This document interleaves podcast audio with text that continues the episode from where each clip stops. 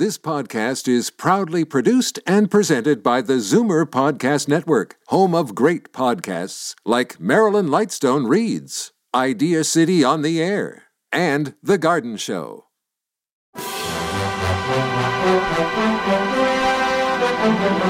It's Zoomer Radio's Theater of the Mind with Frank Proctor.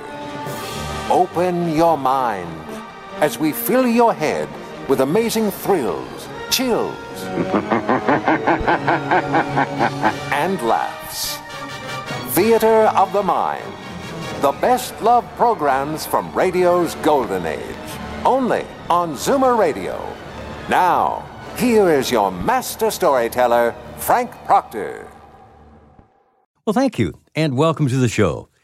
Tonight we start with a visit with Nero Wolfe, starring Sidney Greenstreet as Rex Stout's fictional armchair detective. What a great character in Wolfe that he dreamed up a brilliant, oversized, eccentric armchair detective. Created in 1934, Wolfe was born in Montenegro and keeps his past murky. He lives in a luxurious brownstone on West 35th Street in New York City and is loath to leave his home for business or anything that would keep him from reading his books, tending his orchids, or eating the gourmet meals prepared by his chef, Fritz Brenner. Archie Goodwin, Wolfe's sharp witted, dapper young confidential assistant with an eye for attractive women, narrates the cases and does the legwork for the detective genius. Let's see what he gets up to tonight besides food in tonight's episode Calculated Risk. Ladies and gentlemen, the ringing of that phone bell means mystery, adventure. Nero Wolfe's office, Archie Goodwin speaking. Mr. Wolfe? Yeah, he's right here. Who's this? Archie, hang up. Don't ask questions. You uh, you have a what? Archie, it's past your bedtime. Well, I'm afraid, Mr. Wolfe, uh, it's past his bedtime. Your bedtime. It's a client, boss. That's what I was afraid of. Foolish. Hello? Hello? Well, why do you look so bewildered? He's coming right over. He says he's got a date with murder.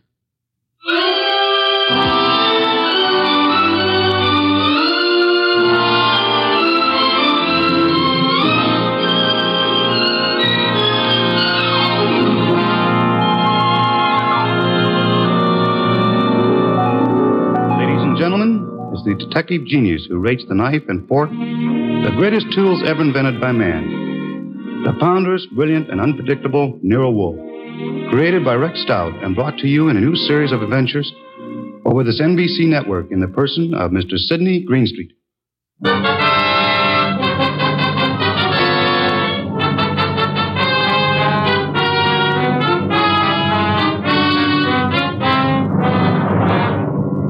Story, The Case of the Calculated Risk, was as strange and baffling as any Nero Wolfe had to deal with.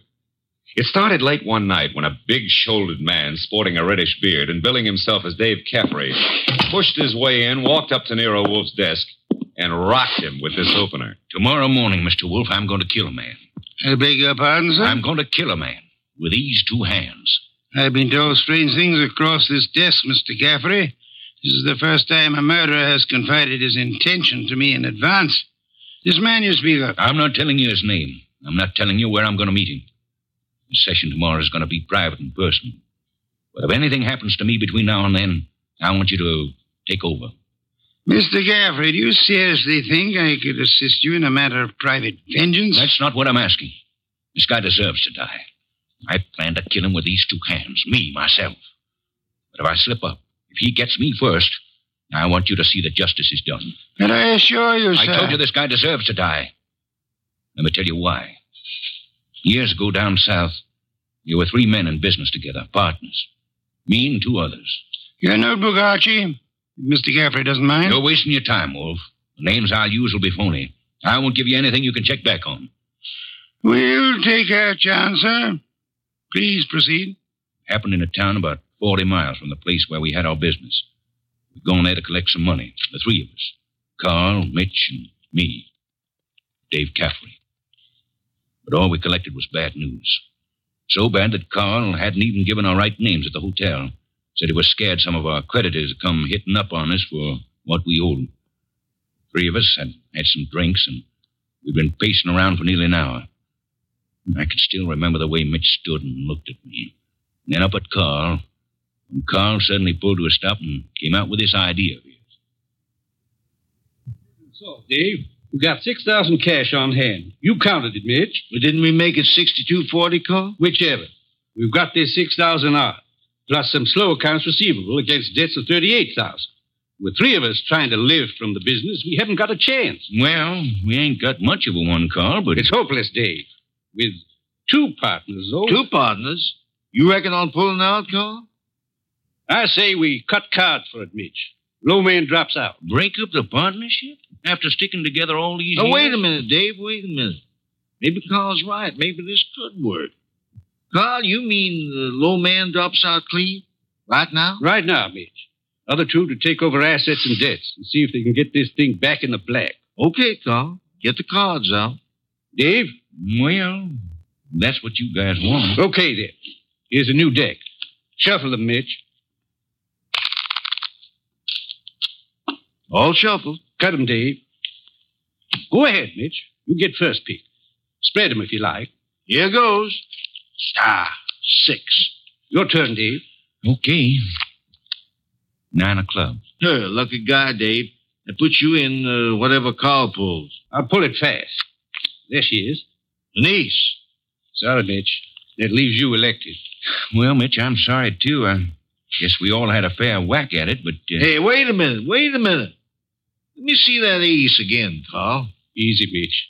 I said I was sorry, Look, but. Dave. Yeah, what is it, Mitch? All the aces are marked. Carl, I'm going to cram this dick right down your cooking throat. Look out, Mitch. He's got a knife. Sure. Oh. Carl, you. All right. I've cut him for keeps. What do we do now? What do we do? Look, Carl, I, I didn't mark those cards. I, I didn't kill Mitch. And what's more. Shut up, Dave. We're both in and out now. Come on. Let's get out of here.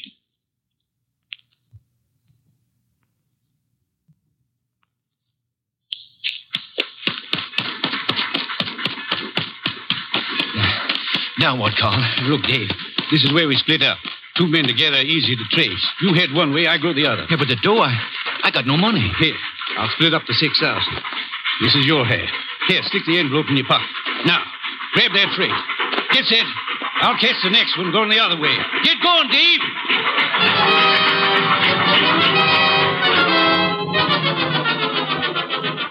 That's how it was, Mr. Wolfe. It all happened so fast that I. Hmm. This man you call Carl, he would seem to be one of the world's choice creatures, Mr. Caffrey. When I thought to look in that envelope he gave me, I found $40 and a few folds of wrapping paper in it. I was mad enough to. Well, I got off the freight and intended to go back, but. Then I picked up a paper. And read all about the murder of your friend Mitch with the statement that Carl had accused you of the crime and that the police believed him in view of your escape. That's it. Classical, but not at all original. Well, I was young then and stupid. I'd had those drinks to start with. And you spent the intervening years hunting down the man Carl, am I correct? Yeah. I tramped the country from east to west, from north to south. Tramped it for years, searching for him. Yesterday, I located him. He's a big wheel these days up on that 37th floor of his. But tomorrow, when I get. Yes, Mr. Caffrey, the 37th floor of. Never mind what building. Now, wait a minute, Caffrey. If you expect Mr. Wolfe to help you. I you- don't want him to help me. I'll help myself. But if I slip up, I know Wolfe's reputation well enough to know that he'll never rest till this, this rotten, chiseling murderer is sitting in the chair. That's why I've come here. Just to provide a backstop in case my dear friend of long ago manages to get the best of me. How will we know? You see this envelope? Read what it says. Nero Wolfe, 601 West 35th Street, New York. Delivered to him in case of my death. That's right. And this envelope is $500. Nearly all I've got in the world. Along with it, the full details on that knifing. Real names, dates. The proof you'll need in case I don't finish it up. Go on. Tonight, Mr. Wolfe, I'm going to give this envelope to the manager of the hotel where I'm stopping. I'm calling on, well, Carl. Tomorrow at noon, right after his secretary goes to lunch. If I'm not back in my hotel at one o'clock tomorrow afternoon, the hotel manager will deliver this envelope to you. Is that clear? Perfectly. But you don't think I'm going to allow you to go through with this wire plan, do you? You can't stop me. And don't have Goodwin follow me. I'd lose him in two blocks. Good night. Shall I try to tail him, boss? It's no use, Archie. Get Inspector Kramer on the phone at once. I want the police to help us head off this murder.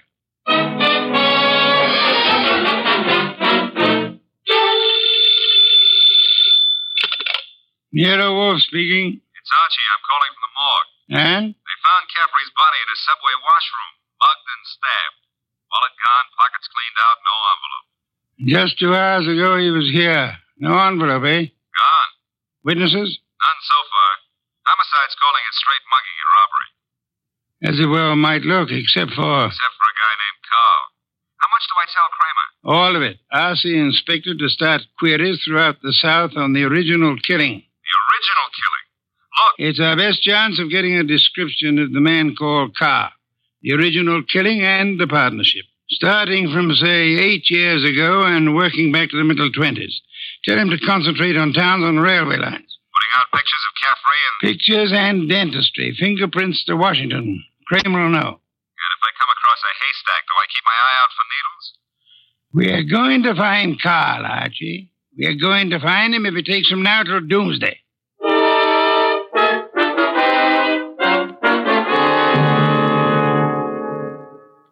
Mr. Wolfe, let's face it, we're licked. Licked, Archie? Three days now. We found Caffrey's hotel here in New York. No traceable phone calls. Not a witness has turned up on that subway washroom party. And Kramer says he's getting nowhere with those answers from the Southland. The original story is bound to come slowly, Archie. We are asking a check on the unsolved killings of a dozen states over a 20 year period. Hmm. And what now? You start trudging, Archie, Trudging. through office buildings, through 37 floors of many office buildings. You keep trudging till we find him. Oh, now, wait a minute, Mr. Wolfe. This is a big city, remember? I might have to go through hundreds of buildings. This morning, Archie, the Municipal Reference Library informed me that there are exactly 34 buildings of 37 floors or higher in Manhattan. Now, when you rule out the United Nations building, hotels, and. Okay, okay. Maybe not so many 37th floors, but lots of offices per floor. Maybe 40 or 50. Call it 30 times 40, and you've still got uh, uh, 1,200 to start with. And you don't know what kind of business, you don't know what Carl's real name is, you don't even know what he looks like. There could be 4,000 men like him. 4,000 affluent men, aren't you? Yeah, well, all right. Caffrey said he was in the chips, though. You know, for a guy who'd been bumming around, that could mean anything from 10 grand a year up. Hey, wait a minute, that cuts your field to a thousand. Thousand tall men? Tall? I've been over those notes. Caffrey didn't say he was tall. As plainly as you could ask. Caffrey was almost your height, but he said Mitch stood and looked at me. And then he looked up at Carl. Up, Archie. That makes Carl your height or taller. Yeah. Well, maybe Caffrey and Mitch were sitting down, and Carl was. Uh... Caffrey told us the three were standing at the time. Check your notes. I've studied them. Okay. Maybe that does cut it down some. Yeah, it's still a lot of citizens that start checking for a southern accent. Don't rely on accent, Archie. Carl has had many years to lose any accent he might have had. Yeah, that's true. And so we narrow it, Archie. A man almost surely tall, a man not using the name he was born with, a man with an unexplained gap in his past. I ought to be able to reach right out and tap him. You go skeptical again, Archie. Well, it's still a pretty big haystack. Let's see if we can't trim it some more. On these building lists I've been going over, I've ruled out for now the members of professions requiring lengthy formal training. Medical men, lawyers, scientists of most kinds. Yeah, that's chopping it down. I'll admit that. I'll have further eliminations as we get into it. And I'm putting Saul Panzer on a second list this afternoon. Some of the credit references I'll handle by phone. So I start trudging, huh? You start trudging. And remember, Archie, since you'll probably be operating through secretaries, you're looking for a murderer named Carl, not for a new set of telephone numbers to brighten your winter.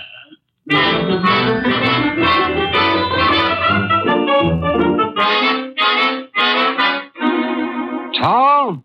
Well, I don't know what you're peddling, Goodwin, but if my boss put his elevator shoes on and stood on a box, he'd still be down somewhere around my necktie.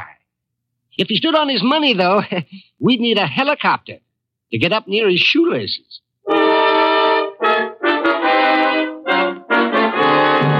Oh, Miss Tunis. Do you mind if I sit down? Why, of course not, Mr. Goodwin. Oh, thanks. You know, I've been in 12 offices on this floor, and you're the first girl who's seen the importance of this survey first crack out of the box. Well, I'm sort of new here, and, and I try to pay attention. Oh, when- you're not just beautiful. You've got a head on you. Is Mr. McLean in? Well, he's at lunch right now. Lunch. Oh, that reminds me. Know any good restaurants up this way? Well, I was just going to the downstairs drugstore myself, but I wouldn't say well, that. come on. Put your bonnet on and let's skip the drugstore. this meal is on the Executive Resources Survey.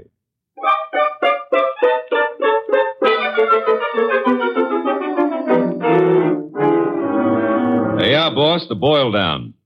Tinsley, McLean, Fernandez, Tesreau, and Kaplan. All five of them tall, all five a little misty in the background. You and Saul have done well, Archie. Very well. But I'm crossing off Fernandez and Kaplan. Why? The Credit Bureau report clears Fernandez, and Kaplan was on a special war job. The FBI x-rayed his record twice. Leaving J.P. Tinsley, Carson McLean, and Philip Tesreau, huh? I'd like to see all three here, Archie. Get them here one way or another.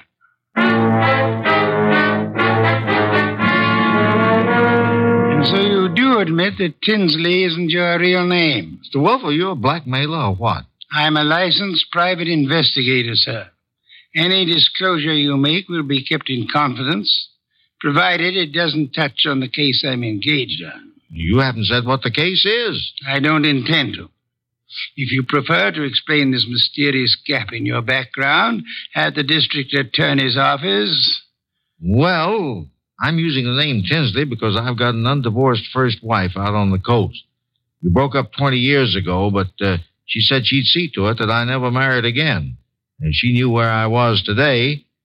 Well, I, I don't say I'm a saint, but uh, she's a vindictive woman. I see. May I have names, dates, and places starting 1924?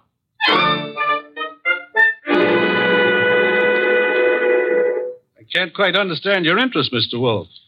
It's rather complicated, to put it briefly, Mr. McLean. I'm working in the interest of a client. Our people have found this puzzling gap in your background, and I'd appreciate such clarification as you may be able to supply. But I told you, Mr. Goodwin, I was raised and educated in the Orient. Until 32, I was in business with my father in China. Where you say your father died. Died. With the Depression, I returned to New York, started this importing business in a small way, weathered through the early 30s, and I think my bankers can assure you of my standing today. They've done so. Carson, McLean and Company has an excellent credit rating. Thank you, Mr. Wolfe. To switch somewhat abruptly, Mr. McLean, would you happen to remember how you spent the evening of the 19th Of this month? of this month? Well, I could hardly. Wait. You say the 19th. Would that have been on a Tuesday? Yes, it was Tuesday. Well, that simplifies it. I'm nearly always at the office on Tuesday nights dictating the revisions in our weekly wholesalers lists. Let me see. Yes, I was there on the 19th. Had a tray sent in. Miss Tunis and I worked till just after midnight. Miss Helen Tunis, the secretary Mr. Goodwin spoke of. She's been with me for two or three months. Miss Tunis can confirm this dictation on the night of the 19th? Of course. And Mr. Wolfe, your manner is so persuasive that I'd scarcely realize you're asking some extraordinary searching questions. May I ask why in the world you... If you'll indulge me, Mr. McLean, my prying is nearly concluded. You say you were in China until 1932.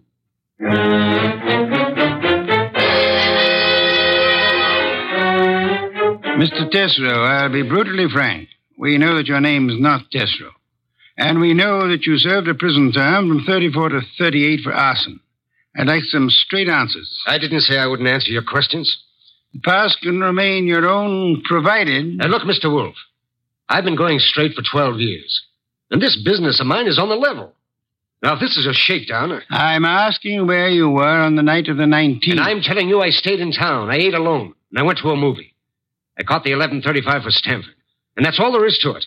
You're denying that you were ever in business in the South? I was born in the South, but I haven't been back there since I was a kid. What about the arson? I put in four years squaring for that mistake. Let's start again, Mr. Tesreau.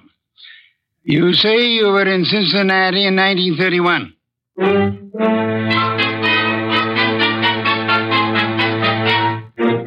Okay, Mr. Wolfe. Three candidates, and we're still on the one yard line. Our one yard line. Tesreau, McLean, Tinsley.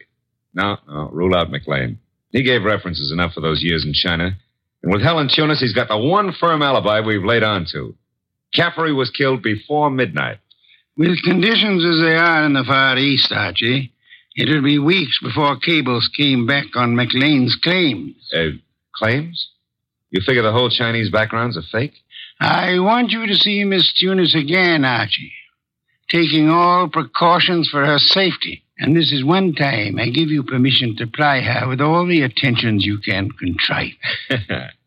Are we far enough to pull tails on any of these three? I've got Saul Pans on Tesreau, and Saul promised to have men on Tinsley and McLean. Pictures of the three have gone to Kramer for circulation in the South. No. No answer yet from the coast on Tinsley, huh? Not yet. For the moment, Archie, you'll concentrate on Helen Tunis.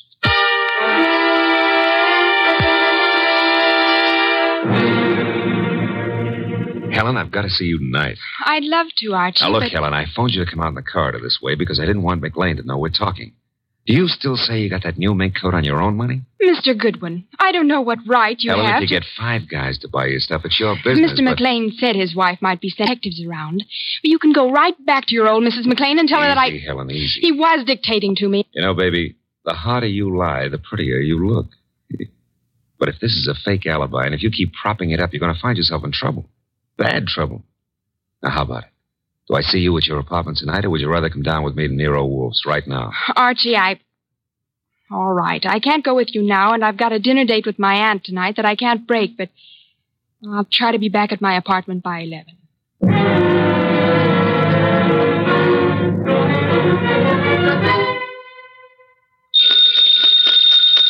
Archie!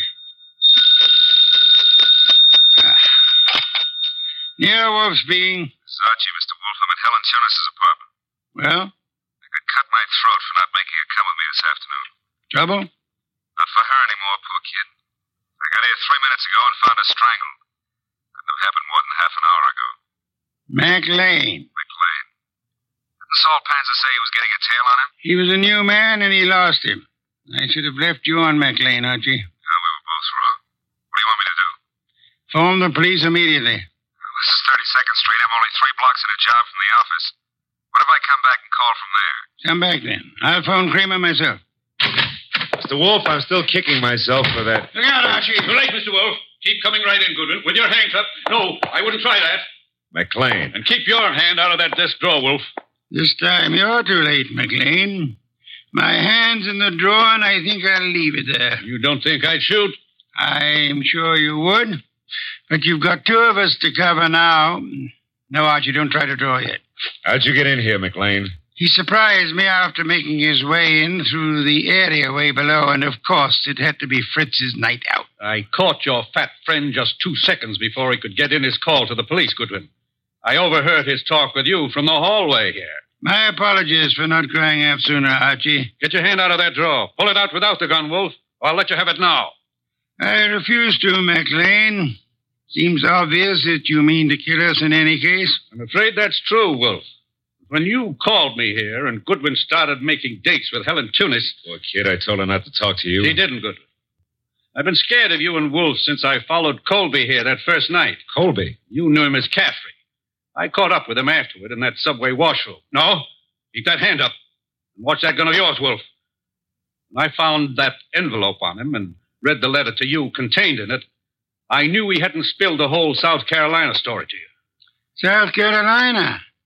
Would the original knifing have been taken place anywhere near Hampton or Jasper counties? Hampton County. But our business is over the line in Georgia. Doesn't matter now. Uh, pity, Archie. We learned this afternoon that we were growing warm on South Carolina. Mr. McLean, may I ask what you hope to achieve by this insane project of disposing of Mr. Goodwin and myself? And buying time, Wolfe. I've 90000 in small bills in that bag there, plus a plane ticket to Buenos Aires. I've got a silencer on this gun. If you two aren't found till tomorrow morning, I'll be out of the country before they start looking for me. You don't think the police will put out an alarm for you when they find the body of Helen Tunis? Goodwin left it to you to report that. Remember? Let's remind ourselves to be prompter on reporting deaths, Archie. Starting with our own, Mr. Wolfe? Glad you can take it that way, Goodwin. You actually think you can knock the two of us off? I'm about to find out, Goodwin. One moment, McLean. You've never been a real gambler. You know that. With marked cards, of course. But you're not the man to face a sure loss now. A sure loss? The loss of your life. Within seconds after you try to pull that trigger. I told you I had a silencer. You think anyone will hear the shots? There'll be more shots than you count on. My hand's on a pistol now in this drawer, and Mr. Goodwin has a 38 in his shoulder holster. You can't shoot through the desk, and Goodwin won't get a chance to draw. You're an intelligent man, McLean. Vicious, but intelligent. May I describe the certainty of your immediate death if you don't throw that pistol on the desk and give yourself up? There are two of you, I know that, but. McLean, you must be aware that in the actual fact, exceedingly few men are killed instantly by a single shot, even from a pistol of heavy caliber. The one you hold is a 32. And it's a 45 in that drawer, McLean. I assure you, McLean, that neither of us will surrender the weapons we have. Should you start shooting, we'll both do our best to draw and keep firing till you're dead. You're stalling, Wolfe. What have I got to lose by trying for you both now? Your life? I'll correct that. The loss of some six or eight weeks of your life, possibly months. Whatever the time necessary to bring you to trial and to convict you and execute you for the murders you've committed. Suppose I cancel you out and then take my chances with Goodwin. A better choice, but still a dubious one. I'm fat, exceedingly fat. And for perhaps the first time in my life, I'm thoroughly grateful for that. My bulk affects the calculation, McLean. McLean, you could pull off all seven shots and still not hit Mr. Wolfe where it counts. You have to start, you better start on me. You exaggerate, Archie, and I thank you for the gallantry of it. No, it's quite likely that with two or three shots, McLean might well dispose of me, but not uh, with your first shot, McLean, and we'll not permit you many more than your first. Look, if I promise to do no more than tie you two up to give me my head start, will you toss in your guns? Of course not. Do I speak for us both, Archie? Check. I say let's start it now. Wolfe, if I give you half of what's in that bag, would you forget these admissions I've made and help on my defense? I've told you I refuse to bargain. I think that I should count five. If your weapon hasn't been tossed on the desk by then, I'll do my best to get my pistol into action. Are you in the court, Archie? Start counting. Wait a minute, Mr. Wolfe. One. If I trade half that bag for no shooting and one hour start, no tying up, just your promise that Two. all the bag for a half hour start, ninety thousand. Three. Are you ready, Archie? All set, sir. Uh, except if you're the one who walks out of this, call up every number in my little red book, huh?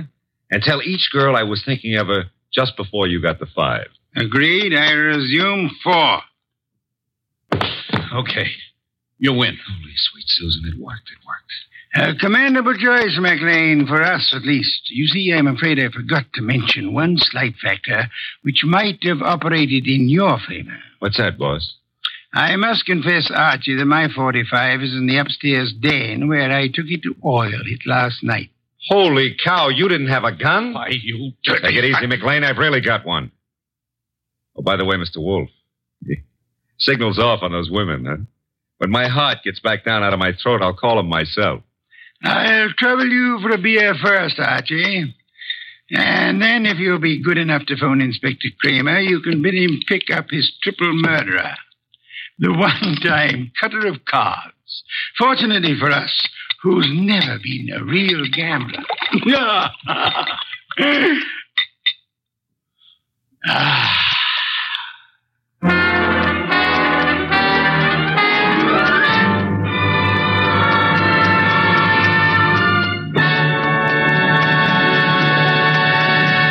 You have been listening to The New Adventures of Nero Wolfe, starring Sidney Greenstreet.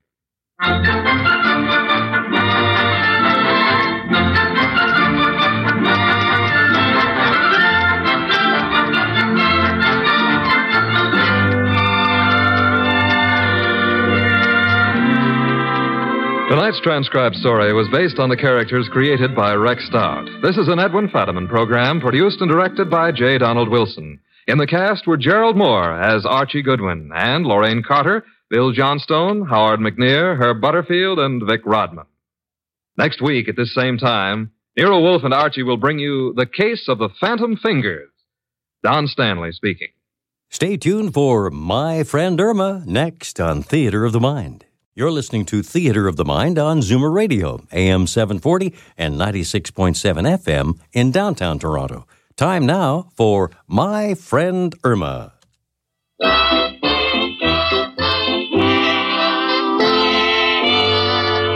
Lever Brothers Company, makers of Swan, the soap with the exclusive super creamed blend, presents Our friend Swan. with my friend Irma.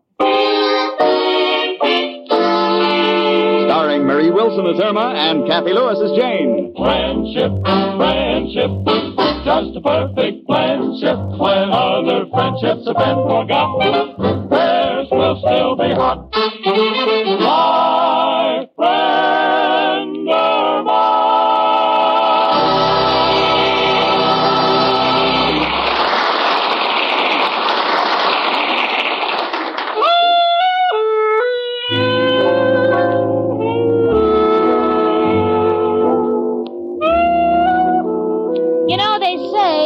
Explanation for everything. But I don't think that goes where Irma Peterson is concerned.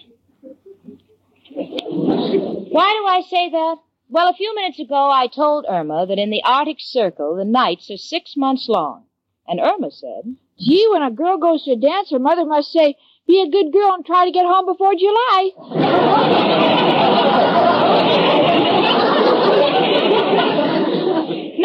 those things uh, jolt me, but tonight I'm too busy addressing a stack of envelopes to Richard to waste any time trying to straighten Irma out. Jane, who are you writing to? No one we know, honey. You see, Richard is greatly interested in the primary elections, and he's coming here with a stack of election circulars he wants me to mail. Circulars? Yeah, you know, there's a picture of the man, and underneath it is a description of what he's done. Oh, I know, like those pictures of Al's friends that are hanging in the post office.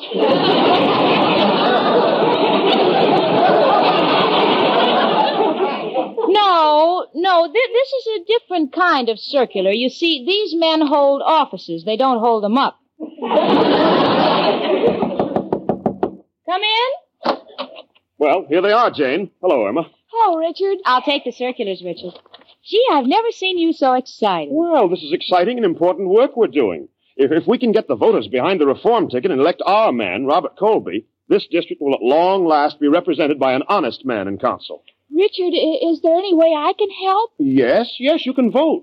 No, I can't. Those voting machines always get me so confused. Well, honey, what's there to be confused about? All you do is press down a lever. Yes, but I don't know where to put the nickel. Well, I'll explain it to you later, Irma. Richard, is there anything else I can do for you? Uh, no, no, just get the circulars out. I'm going down to headquarters and keep things moving. Oh, and uh, uh, keep spreading the word around. Colby for councilman. All right, Richard. See you later. Jane, What, sweetie? isn't there any way I can help in the election? No, honey. Electioneering is important work. It takes the toil of endless hours. Well, that's why I want to help. What good is woman suffrage if I don't get a chance to suffer? Get it, will you, honey? I'm busy. Hello? Who is this? Joe? No, Joe, Al isn't here yet. Huh? You have a job for him? Oh, Joe, you're early. April Fool is ten days off. oh, you're serious? Well, I'll tell him to call you. Uh, goodbye. What do you think, Jane? Joe has a job for Al. How do you like that? His best friend turning on him after all these years. Jane, uh, can I just fold the circulars for you? I want to do something. Well, honey, I don't want you to feel hurt, but I haven't got too much confidence in you ever since your cousin brought those campfire girls up here to hold a meeting. Well, I thought that a log fire would make them feel at home. Yes, honey, but we have no fireplace. Well, everybody makes mistakes. Yeah, I know, Irma, but you don't use judgment. Now, honey, look at your shoes. You paid $12 for a pair of $5 shoes. Why don't you shop around? In the future, I will. Look, honey, if you really want to help me, you can run down to the post office and get me a hundred three cent stamps. All right, Jane, and- and don't worry, I won't buy at the first post office I see. I'm going to shop around. Oh, Come in. It's only me, Professor Kropotkin. Hello, Janie and Irma, my two little cottagers. One with a clinging vine, one with an empty attic. Kropotkin, a man like you should have been a comedian. Janie, darling, could I borrow, please, your dark glasses? Surely, why? Well, if you'll excuse the expression, I'm taking Mrs. O'Reilly out tonight. Oh, now, Professor, don't try to kid us. We know you're falling more in love with her every day. Janie, when a man courts his landlady, this is not love. This is known as taking the bull by the horn. Aren't horns. That's the way Miss O'Reilly combs her hair. Oh, hold it, will you, the two of you? I've got to get these circulars out for Richard. Irma, will you please hurry to the post office? All right, Jane. Now, honey, you know what to get. Yes, a three dollar stamp. No, no, no, no, a, a hundred three cent stamps. Now, here, I- I'll write it down, sweetie, and don't shop around, please. Goodbye. Janie, what's all this correspondence here? Oh, this. Well, Richard and the Reform Party are trying to get Robert Colby elected in the primary so we can get good, honest representative and throw honest Jim Blake right out of office. That I'm for. That honest Jim is such a crook. When he's campaigning, he couldn't kiss a baby without stealing the diaper pin. Well, that's why we're all working so hard to get Colby in office. You know, Professor, you could help. You tell all the customers at the Gypsy Tea Room to vote for Colby for honest government. Well, I'll tell them, Jenny, but I don't think it's going to help. Why not? After they eat at the Gypsy Tea Room, they're not thinking of good government. They're more interested in a good doctor.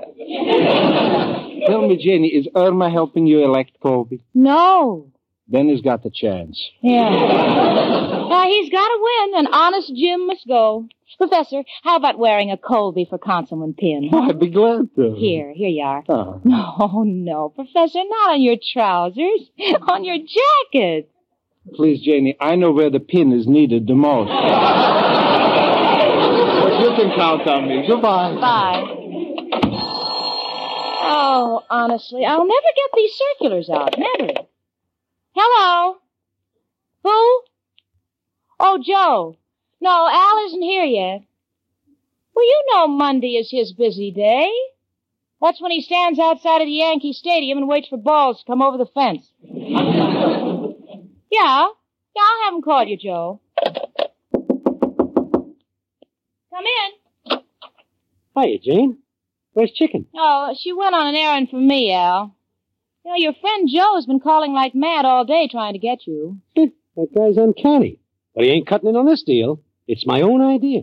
It's a birth certificate with an adjustable calendar. For dames who are getting old. Al, will you believe me? I'm not interested. And I'd appreciate it if you'd call Joe before he wears out the phone. Irma comes back. I'm downstairs getting some ink from Mrs. O'Reilly. Tell her, huh? Hmm. Dynamic dame. Must be a thyroid condition. well, while she's gone, must make that telephone call. And there's only one man to call. Who else but... Hello, Joe?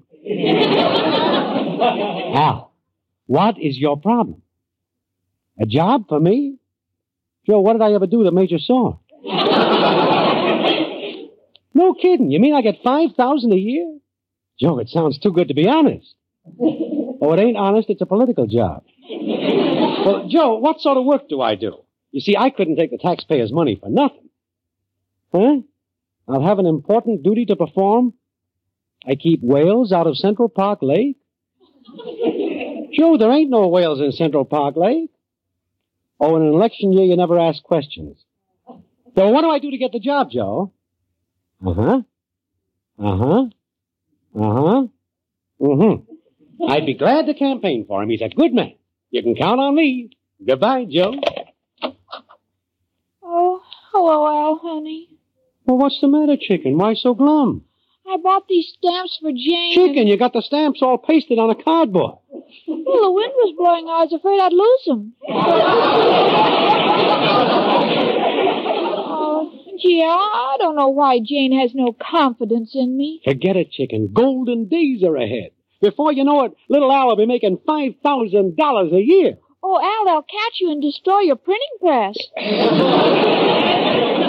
No, chicken, you know I wouldn't be a counterfeiter. This is legitimate. We gotta help elect the one man who can give us clean, decent government. Who, Al? Honest Jim Blake. Oh, but Al, Jane and Richard are campaigning for Robert Colby. They say Jim Blake is a crook. Chicken, it ain't exactly being crooked. You see, politicians figure they gotta get what they can while they're in office, because the public forgets them so quickly. You take President Hoover, in office four years, and what's his reward? Got his name on a vacuum cleaner. and, and Adams got his name on a hat. Lincoln is on a penny. And Wilson is on a ham. See, it's enough to frustrate an honest man. Oh, but, but the papers say Jim Blake is the most dishonest man that was ever in office. Just propaganda, chicken. Look at the things he's done for the city. Take that, that beautiful highway he built last year. But it cracked in two weeks. Well, Jim couldn't help that. Strong weeds. Well, how about that bridge he built? It fell down in three days. Well, honest Jim couldn't help it if the rain dissolved the cement. Besides, honey, you're looking at the bad side of him. Look at the good he's done. Built his wife a beautiful home. Gave her a mink coat. Gave his brother a pardon. There's a man with a heart. Gee, Al, I, I don't know what to do. I, gosh, I hate to work against Jane. Chicken, face this thing realistically. I love you. And with five G's a year coming in, we can get married. And there'll be no more of those long hours going to work every day. You can get a part-time job. You, you'd really marry me, Al? Why, sure, I'd marry you, chicken. You think I like sleeping on park benches every day until four in the afternoon? I want to have a home to do that in. Al, I, I don't know what to say. Do, do you think Jane will be angry with me if I help you? Well, chicken, you know Jane has no confidence in you. Well, that's true. She has lost a little confidence in me. Ever since I mixed the brown and white shoe polish together for my sport shoes. Well, what do you say, chicken? Will you help me with Honest Jim's campaign? All right, I'll, I'll, I'll do it because I know it means you'll marry me, and it'll show Jane I'm smart enough to mix in politics too. That's the spirit, chicken. But remember, we don't let Jane know that we're working for the opposition. If they want to work for Colby, okay. We're for Blake. All right, Al. Gee, I'm so excited about you and politics. Who knows? Someday you may be governor, and I'll be your wife. Never can tell, chicken. Imagine me, a governess.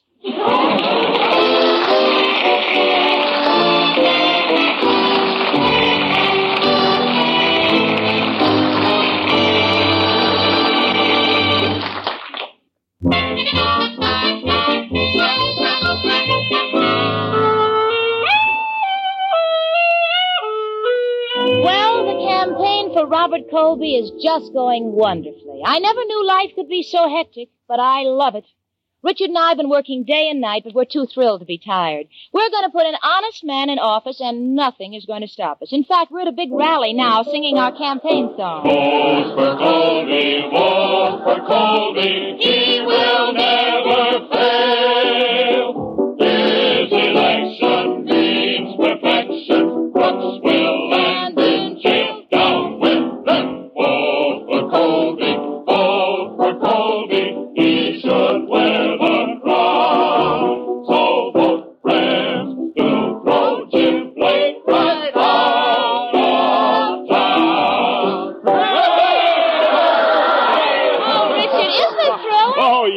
I'm sure that we'll elect Colby. Hello, oh. Janie. Oh, Professor, I'm so glad you could come to the uh, rally. Mrs. O'Reilly stood me up. She said I insulted her. Why? She wanted to go to a horse show. I told her she wouldn't have a chance.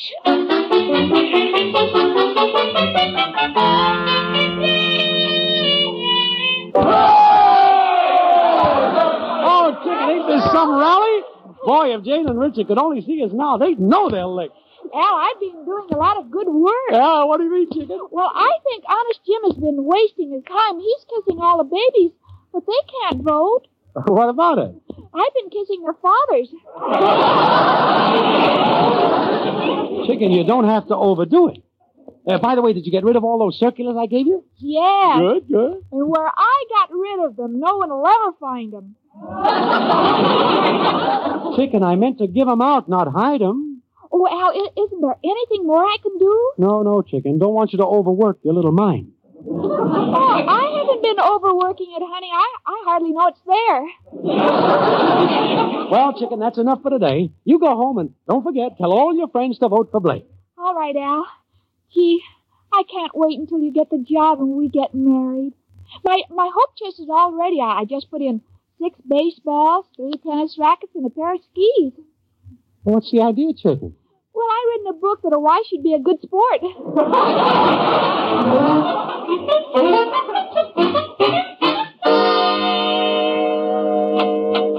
Hi, honey. Where have you been? Oh, places. Places? What are you doing with that Jim Blake pin? Irma, you're not electioneering for that crook. Well, Al says he's not so bad, and, and if he's elected, Al will get a job, and Al promised to marry me. Sweetie, if I bought a box of rice every time Al promised to marry you, the Chinese wouldn't have anything left to eat. Oh, Jane, I, I love Al, and I, I want to get married. I want children, a home, and and a place to put all those statues I won at Coney Island.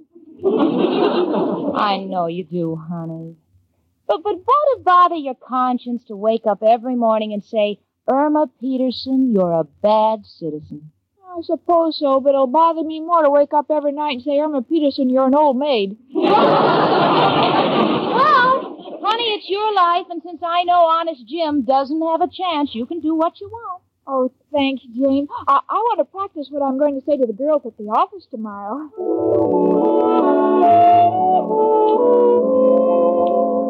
Well, there stands Irma in front of the mirror, and it's a sight that would make Patrick Henry turn over in his grave. She's evidently practicing the gestures that she's going to make in her speech, but such gestures I have never seen. Now she's shaking her fist.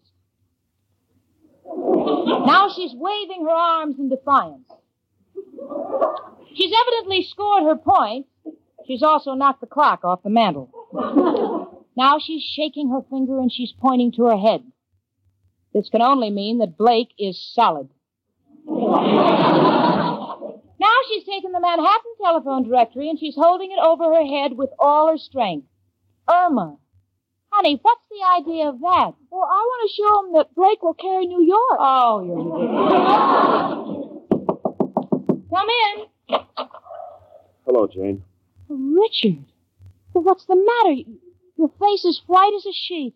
Jane, I'm afraid that all of our work has been in vain. Look at this headline. What's it about, Richard? I'm too nervous to read it. No, honest Jim Blake and his machine have dug up a scandal about Colby that'll cost us every woman's vote. What was it? They claim that 18 years ago he struck his wife. And on Mother's Day.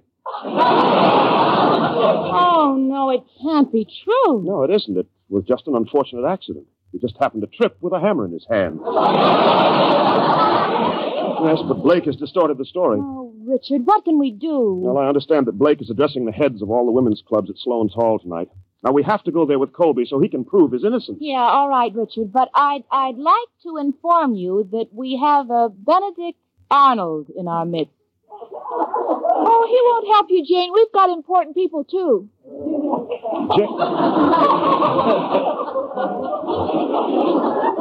Jane, you mean that Irma is campaigning for that thief, Blake?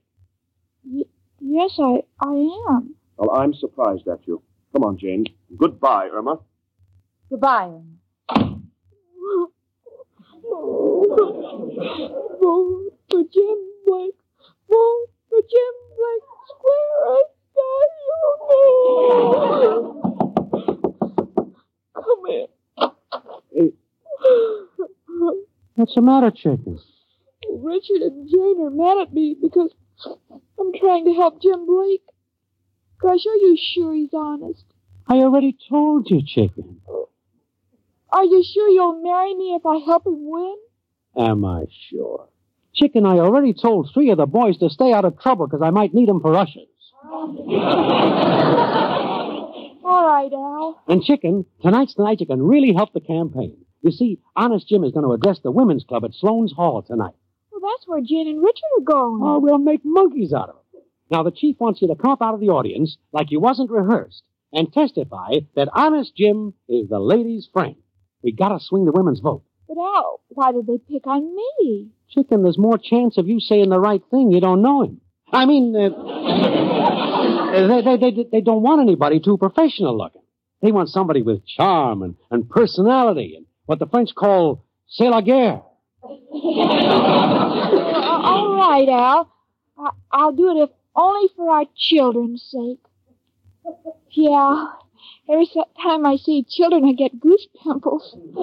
Of course, you wouldn't understand. You'll never know what it is to be a mother. well, Chicken, now you got the right spirit, and it'll teach Jane not to underestimate us. That's right. She wouldn't let me on her bandwagon. Well, before I'm through, even my friends will want to take me for a ride.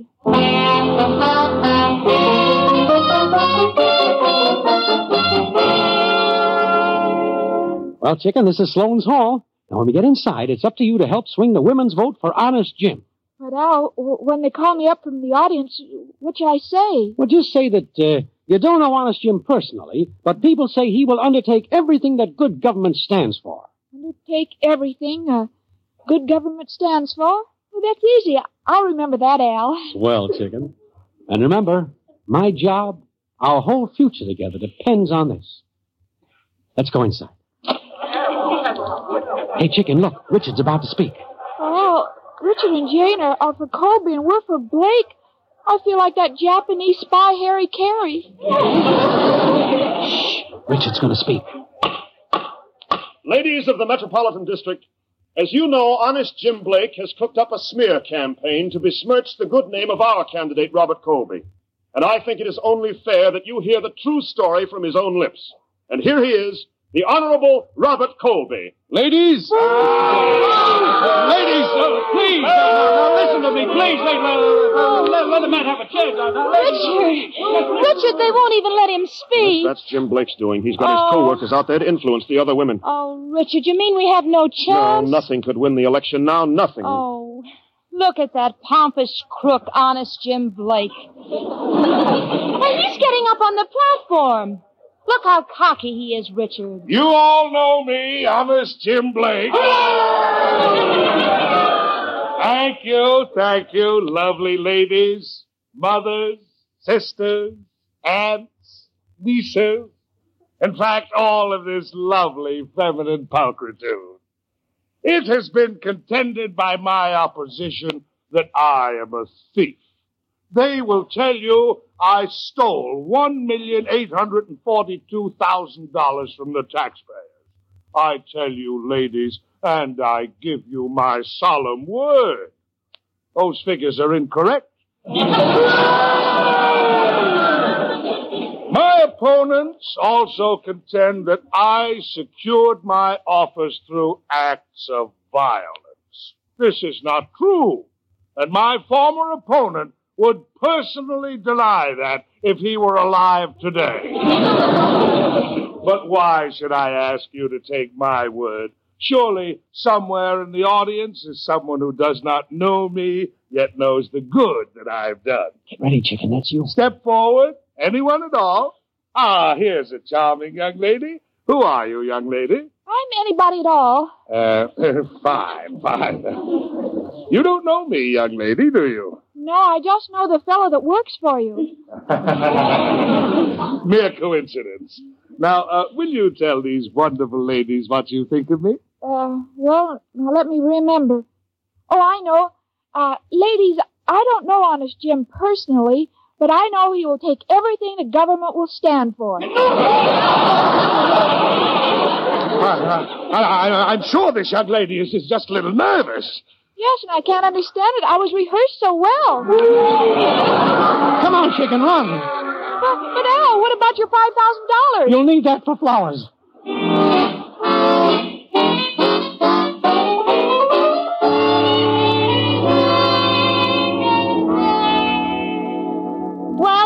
Still trying to gather my senses. All I remember of the women's meeting was that it ended with Honest Jim chasing Irma and Al down the aisle with a fire axe. this evidently convinced the women voters that Honest Jim wasn't exactly the fatherly type, for they have elected Robert Colby to consul almost unanimously. Now Irma thinks that she's America's foremost election authority. In fact, last night I said, Irma, I see where they're talking about making MacArthur president. And Irma said, Oh, I don't think so. Edgar Bergen would never let him go. You know, if Bergen ever needs another dummy, he can borrow my friend Irma.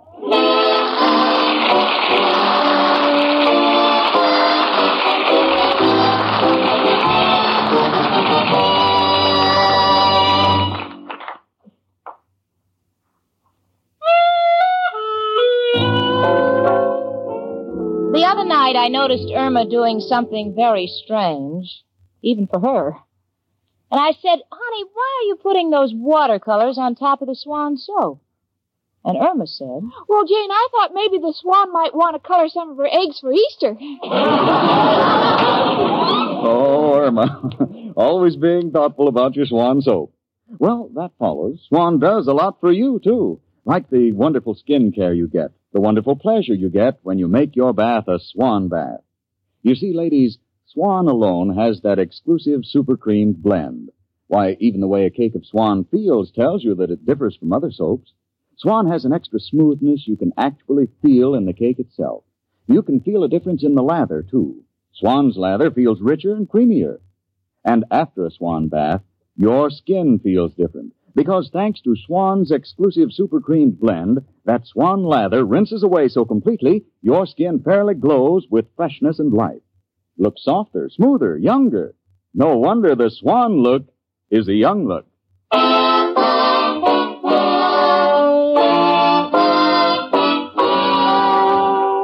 My Friend Irma, presented by Swan, another fine product of Lever Brothers Company, was produced and directed by Cy Howard. Tonight's script was written by Cy Howard and Parke Levy. Folks, next Monday evening, listen again to Our friend Swan. With my friend Irma. Starring Mary Wilson as Irma and Cathy Lewis as Jane. The part of Professor Kropotkin was played by Hans Conried. Ladies, listen. The shortage of fats and oils is still very serious, and it's worldwide. So please keep on saving every drop of used kitchen fat. Your butcher will pay you for every pound. Frank Bingman speaking. Tune in next week one hour earlier and listen to the Lux Radio Theater, immediately followed by My Friend Irma. This is CBS, where 99 million people gather every week, the Columbia Broadcasting System.